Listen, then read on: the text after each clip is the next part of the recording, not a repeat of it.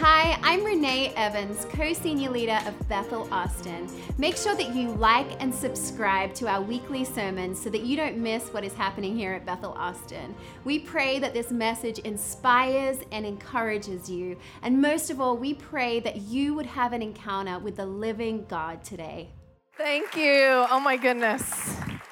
Those testimonies are amazing. You may be seated. Wow.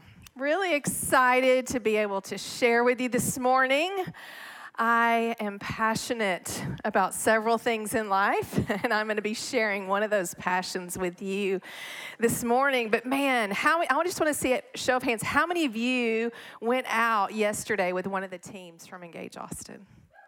Wow, amazing, amazing. I see some of my team members. We were out at the UT campus praying for students. It was powerful. I love Engage Austin. I met Betty Swan last year at Zilker Park. That's a fireball right there, and we had some fun. And I, that's one thing I love about Engage Austin is we actually get to meet people in our body that maybe we aren't necessarily kind of bumping into on a regular basis and get to go out and share the good news. So, what a beautiful day. What a beautiful day. Well, today I want to talk about partnering with the Holy Spirit in prayer. It's a passion of mine. It's something that I've been doing for 38 years.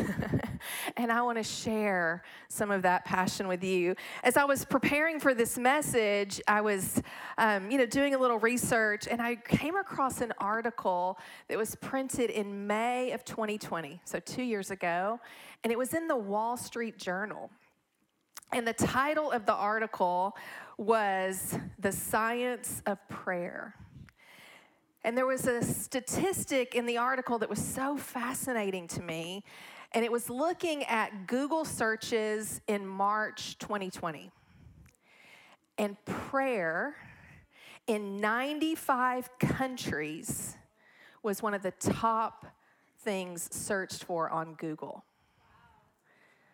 And I just started kind of meditating on that and thinking about how God put inside of man just this innate desire to search for Him in times of crisis.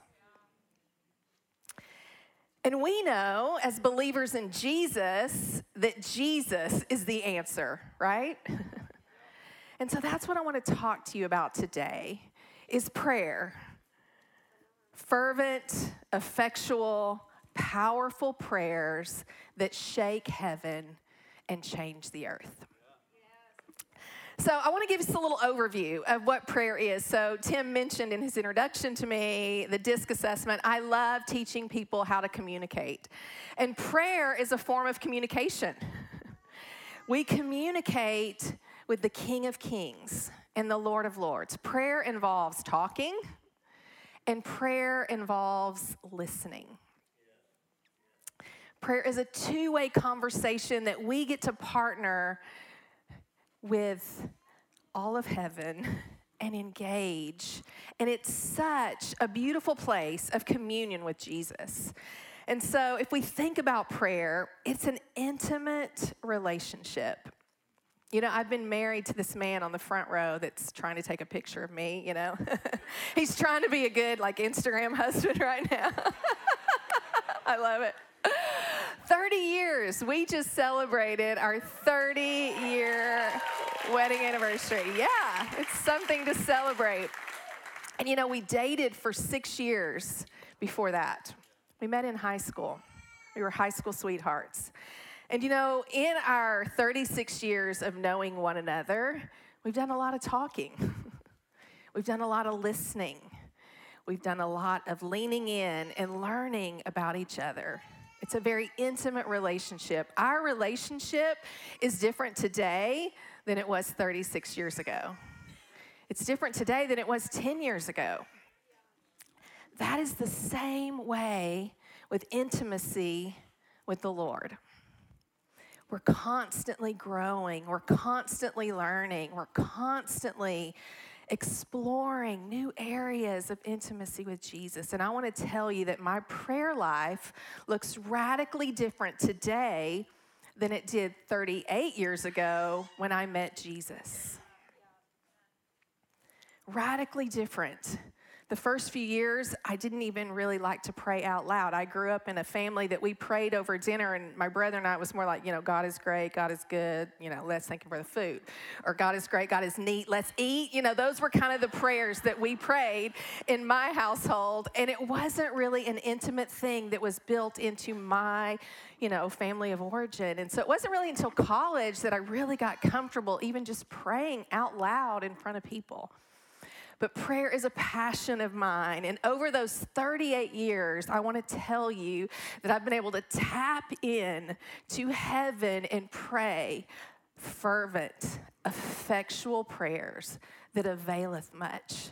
And that's what I want to talk to you about today. And my desire is that every single one of us, that there's a fire lit inside of us today to realize that we too, no matter where we are in our journey with the Lord, can step in to that powerful prayer life and grow in intimacy with Jesus earlier when we were worshiping and we were singing about you're so beautiful I want to see your face. I was reminded there was a year of my life in the 1990s that I think I prayed every single day to see the face of God.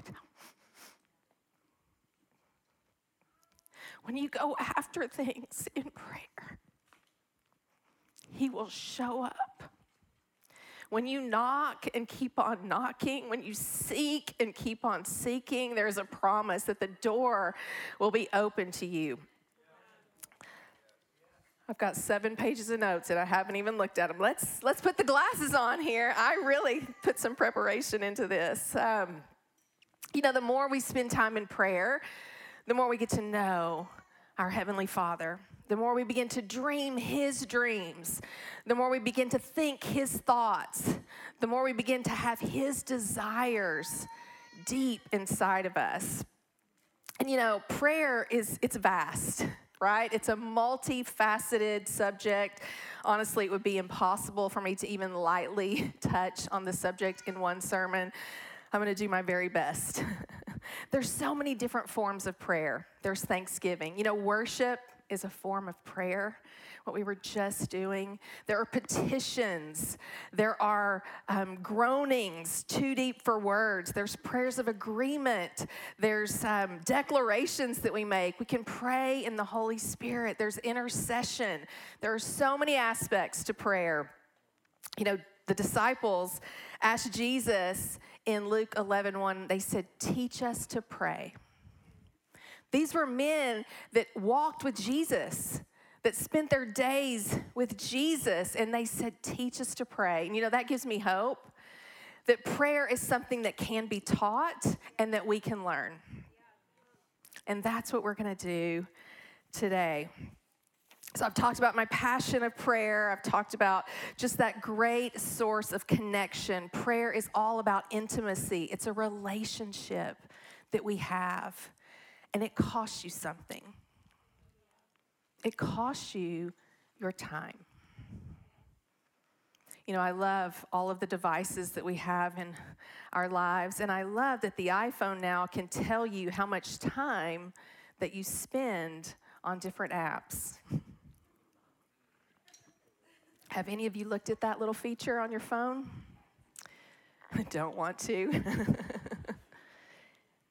it can be eye opening, guys. You know, I used to hear p- preachers used to talk about, you know, if you want to see where your heart is, look at your checkbook. We don't write checks anymore, do we? but you can look at your bank account. Well, let me tell you something. You want to know where you spend your time? Look at your phone. Look at the number of, and you can set, I love it, you can actually set limits on different apps for yourself, not just for your children. I encourage you to do it. I really do encourage you to do it. So, prayer requires our time. It's a very intentional discipline, if you will, that we can build into our daily rhythms of life. Jesus said, My house shall be called a house of prayer. So, when should we pray? I want you to listen to this list. These are not an all exhaustive list or all, you know, uh, full list, but these are some places that I found in the Word of God. Always, without ceasing. Anybody in the First Thessalonians class last week? We looked at chapter 5, without ceasing, at all times, three times a day, evening and morning and at noon, seven times a day in the morning, a great while before day, at daybreak, the third hour of the day, about the sixth hour, the hour of prayer is the ninth hour, the evening, by night, at midnight. Those are some good times to pray. and here are some places to pray in the assembly, in the congregation, your closet, an upper room, a housetop, the temple on the shore, a garden, on their beds, a desert place, in every place. When I look at that list, what I take away is that basically we should be praying all the time, everywhere, all day. When we're going about our business, when we're in our cars, when we're on our beds. You know, I have been laying next to this man for 30 years, and he has woken up many times praying. That'll startle you. And it kind of is like, whoa, okay. I love where your spirit is right now. Brings a lot of peace. So, I've mentioned a lot of aspects of prayer, but today, what I want to talk about is intercession. And before you check out and think that's for the mature women of the church, because I know what some of you are thinking, it is not. we are all called to intercession. In fact, do you know where Jesus is right now? That's right. He is seated at the right hand of the Father, interceding for us. And if that's what Jesus is doing, that's what I want to be doing. So maybe some of you should be on our intercessory team. and if you've been thinking that, let me tell you, here's your confirmation. You need to reach out because we do have a powerful team of intercessors that that is what they're going after. But i'm telling you whether you're called to that team or not every single one of us are called to a life of intercession. So what is intercession? It's a form of prayer. It involves talking to god it involves listening to God, and it goes deep. It goes very, very deep. Intercession is literally the act of praying on behalf of other people. It's standing in the gap. It's literally intervening on behalf of another. You know, I've had several of you that have actually been interceding for me this week. Earlier in the week, I had a lot of that oak pollen going on. And I felt covered as people were texting me, How can I pray? How can I cover you as you prepare for this meeting? And I want to tell you something that intercessory prayer is an act of love. It's an act of love. We went out on the streets of Austin yesterday and we were sharing the love of Jesus. As I stood on that corner right in front of the Student Center at UT campus, I was praying that every single student that would walk through that place would feel the love of God, that they would step into peace like they've never felt before. We have that ability in our prayers to release so many things, and I want to talk about some of that today. So, how do we make our prayers powerful? First of all, we need to know who we are. We are sons and we are daughters. And the word says that we are seated in heavenly places. Think about that for a moment. We're seated in heavenly places. Have any of you ever FaceTimed someone or been on a Zoom call or a Teams call? Recently, right? So you may be sitting in your office or in your car or someplace, but you're literally in two places. I think it's a beautiful example of our brains to be able to wrap around being seated in heavenly places. Our youngest daughter goes to school in New York, and I remember her freshman year, her dorm room literally looked out and she could see the Brooklyn Bridge and One World Trade Center. And I'd say, I want to see it. And she would turn her camera around, and I would be like, wow, I literally felt like I was there, right? We are in heavenly places. That is the promise of the Lord. And in that place, we have every spiritual blessing available in heavenly places. So we're sons, we're daughters, we're seated in heavenly places. That is how we pray. That is the place we pray from. And listen to this we are called to co labor with Jesus. And this, honestly, is one of the greatest mysteries of the Bible. And it kind of blows my mind thinking that the creator of the universe has called us, he's called me, he's called you to co labor with him. And one of the most beautiful places that we get to co labor is in prayer. That's where we can co labor with the Lord, is in prayer. So that's where we're positioned. That's where we stand before a righteous Father and contend on behalf of others. And then we need to know who God is. we need to know that He's to do what He says He's to do. You know how you understand all of the vast characteristics of the Lord? Read the book, it's in here. We have to spend time reading the Word of God. You know how many prayers are in this book? Paul loved to pray. Every letter that he wrote to the churches, there's prayers in these books. I loved it. Last Sunday, our senior leader, Joaquin, who's traveling, he's in London, right? Preaching? Yeah, amazing. He prayed straight one of Paul's prayers from Ephesians. It was beautiful. So many ways to get to know the Lord and through that intimate relationship of coming into his presence and spending time and we need to know what he says he's going to do. He is our Savior. He is our healer. He is our deliverer. He is Prince of Peace. He's the King of Kings. He's the Lord of Lords. He is the Lion of the tribe of Judah. We need to know who Jesus is. Remember, we want to pray powerful prayers. We're seated in heavenly places, co laboring with Jesus we know that all of heaven is ready, right? And I want to talk about so those are our positionings. There is an unseen battle.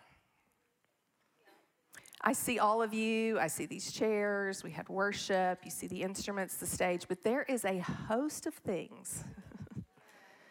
and we have invited angelic presence to fill this place. But let me tell you, over Austin, there is an unseen battle. And the Word of God tells us that our battle is not against flesh and blood, it's not against each other, it's unseen. And let me tell you, 2 Corinthians 10 4 says, The weapons of our warfare, they're not carnal, they're not of flesh and blood. They're not of this world, but they are mighty to the pulling down of strongholds. There are strongholds over this city that we have. I love this little beautiful image that Nick drew, that key to the heart. we have weapons that literally will open up prison doors. Prayer is a weapon. It is a weapon that we have at our disposal. And you know, in Ephesians 6, we're told to put on the full armor of God because the struggle, again, is not against flesh and blood. It's against the rulers and authorities, against the powers of this dark world, against spiritual forces of evil in the heavenly realm. And we're to put on the full armor of God. Do you know why? To stand. That's what the scripture says. Put it on so that you can stand in the day of evil. And remember, we're standing in heavenly places, contending on behalf of others. We got to put on the belt of truth. This is the truth. I want you to do this with me. Let's let's put on a belt of truth. Come on. I taught a lot of children's church in my day. We're going to put on the breastplate of righteousness. Think about the breastplate. It covers our heart, our vital organs. There's a reason that we need to put on Jesus' righteousness, right? Come on, our feet, they're shod with the gospel of peace. Everywhere we step, we take peace, Prince of Peace, in to our city. Come on, next, my favorite one, one of my favorite, the shield of faith. Hold up your shield. This shield is to fight off every fiery dart that the enemy shoots at us. And let me tell you something when we hold our shields together, Think about it. Think about the protection. Come on, let's hold our shields over us right now. And think about the covering as we join together every fiery dart falling to the left and to the right. We're to put on the helmet of salvation. Come on. Helmets on our heads. Do you know this is the battlefield? There is an all out assault on the next generation for our identity for our sanity. Our children, I have never seen anxiety and depression, the things that are happening in our minds. Let me tell you something. We need this, the helmet of salvation. And the last piece, whew, this is the offensive piece. The sword of the Spirit. Come on, hold up your swords, your phone, your Bible. Come on, hold it up. This is the Word of God. And this is a mighty, mighty weapon. And we've got to get it in here. We've got to get it in our hearts. We've got to read this word. Thank you for playing along with my visual. okay, there's individual prayers that we pray. And then there are corporate prayers that we pray. And I want to talk a little bit about the difference. So, individual prayers, I mean, we pray for dreams, we pray for our family members, we pray for our friends, we pray for just our calling, we pray for provision, for finances, all the things. These are wonderful, powerful prayers that we should be praying. And then there are some prayers that are so large that they literally cannot be answered for the individual. Have you ever thought about that? They can only be answered for the whole, for the body of Christ, for the context of community. And we see that in Matthew 6, the Lord's Prayer. You know, this prayer is an apostolic prayer, it's an apostolic mandate. It starts with our Father. It's not my Father.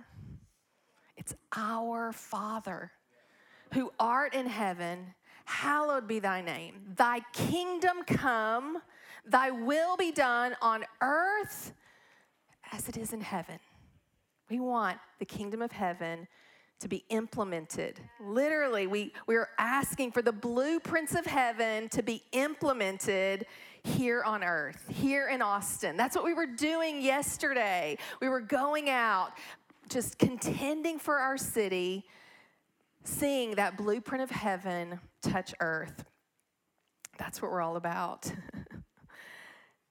and when we pray those prayers, I want us to realize that those are sometimes really big, broad, sweeping prayers of, you know, on earth as it is in heaven. It's a powerful prayer. And we need to know what that looks like when it's answered because you know what?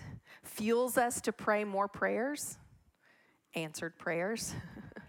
That's why we share testimonies in this house because it fuels us to contend more for others. And so, if you think about that, what does that look like when we are praying those prayers over our city? When we see a guy who experiences healing takes his boot off and then takes off running, that's heaven touching earth. And let's pray that that pursuit, that fire that he felt, that he would be just in love encounters with the King of Kings. It looks like when your neighbor is in need of something and you're able to sit with them and listen and pray. That's what heaven looks like when it touches earth. When relationships are restored, when healing happens, that is heaven touching earth. And we need to see that. It literally causes our prayers to become laser focused.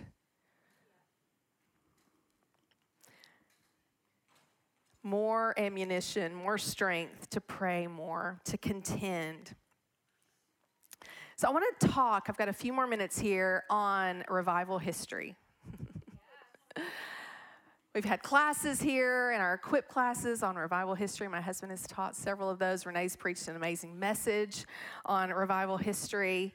There are two ingredients that in every major move of God that we have seen in history, there are two things that are always present. One, repentance. Joaquin our senior leader, preached an amazing message on repentance about three weeks ago. If you were not here, I encourage you to go online on the podcast, on the YouTube channel, and watch or listen to that message. It's literally called Healthy Culture of Repentance. When we were in the green room that morning and we were praying as a team, I said, Joaquin, what are you preaching on? And when he said healthy culture repentance, I'm telling you, electricity went through my body. And I was like, yes, yes. it is a beautiful message.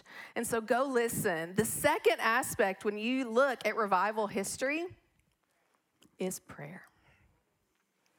Those two things have fueled every major move of God and I am feeling the stirring inside of me.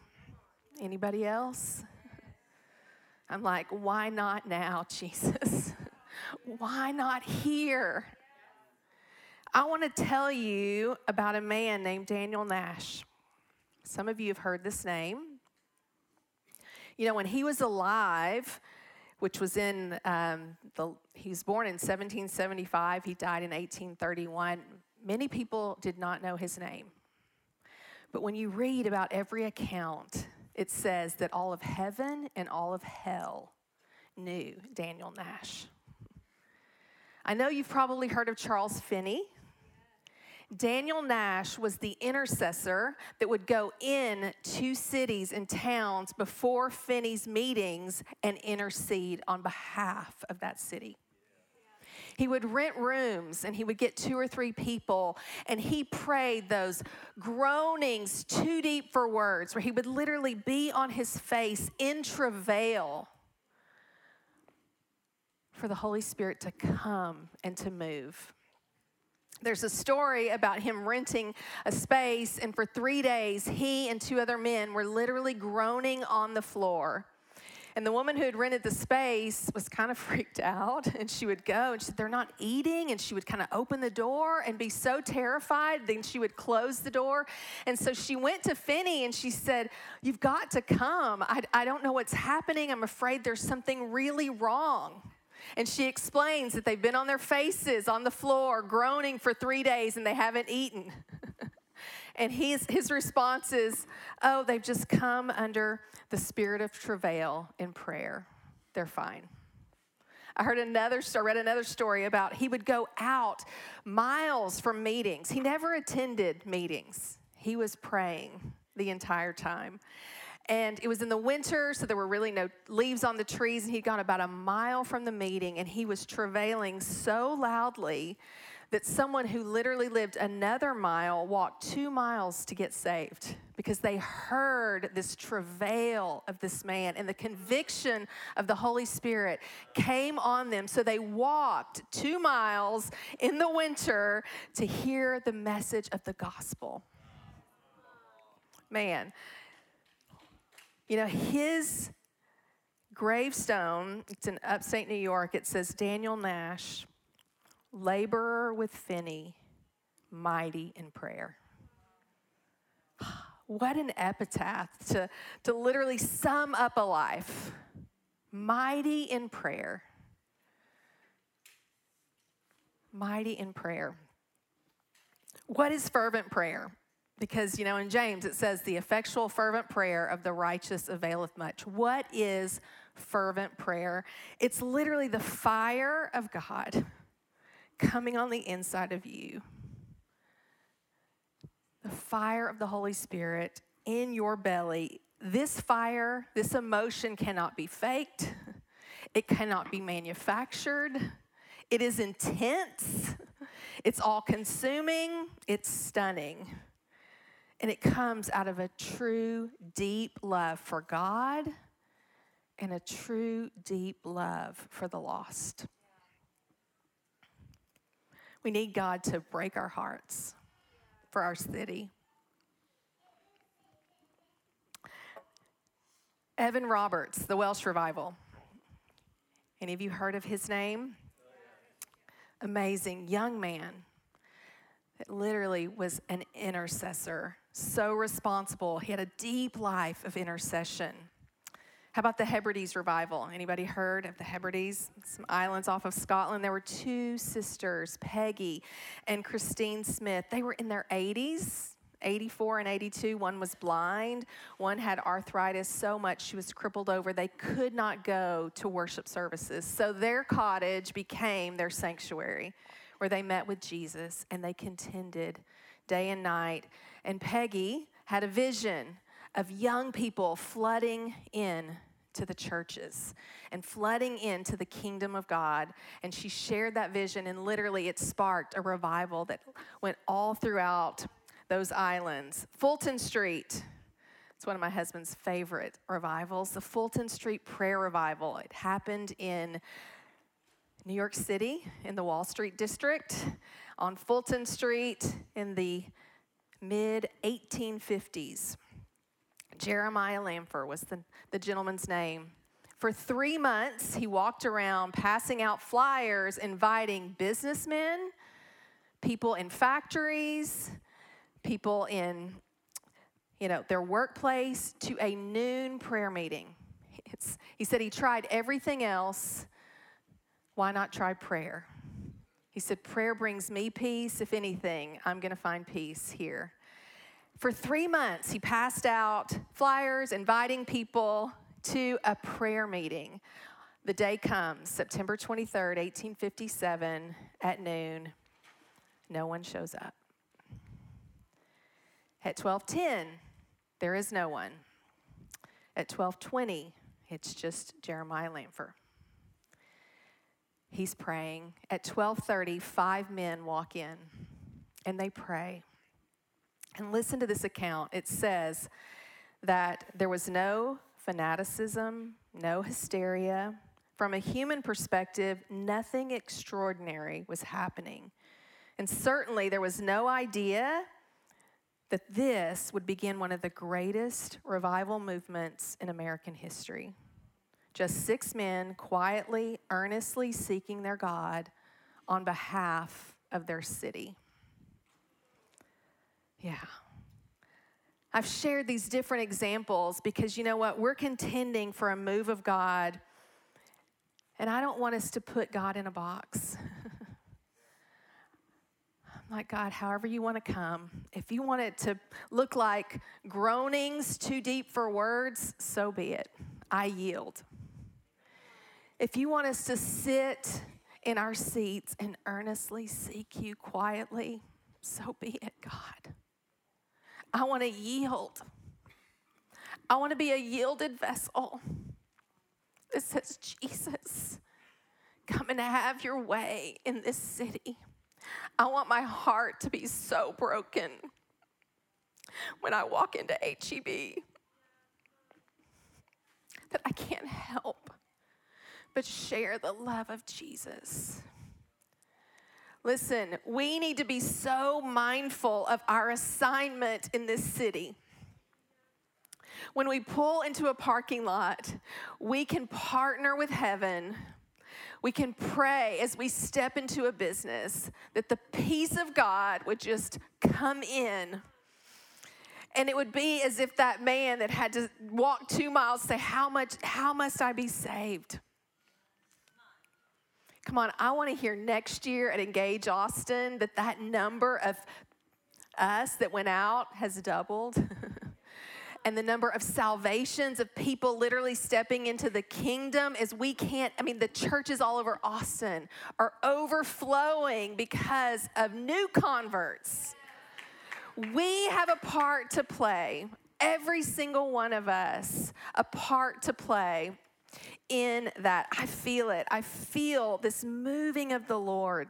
There's a company of intercessors that the Lord is raising up in our city to pray that heaven would touch earth. It's not just one man, it's not just one woman.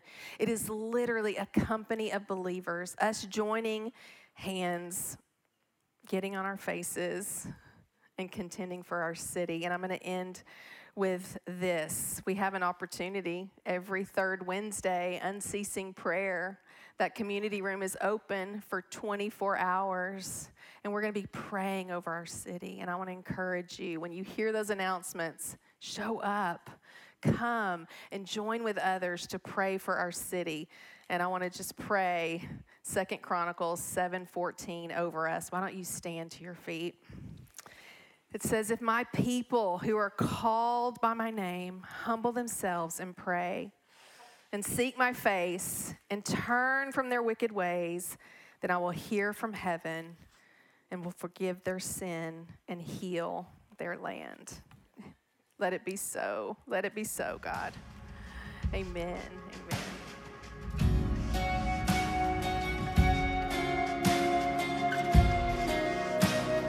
Thanks for listening to the Sermon of the Week. For more information about this podcast and other resources, please visit bethelatx.com.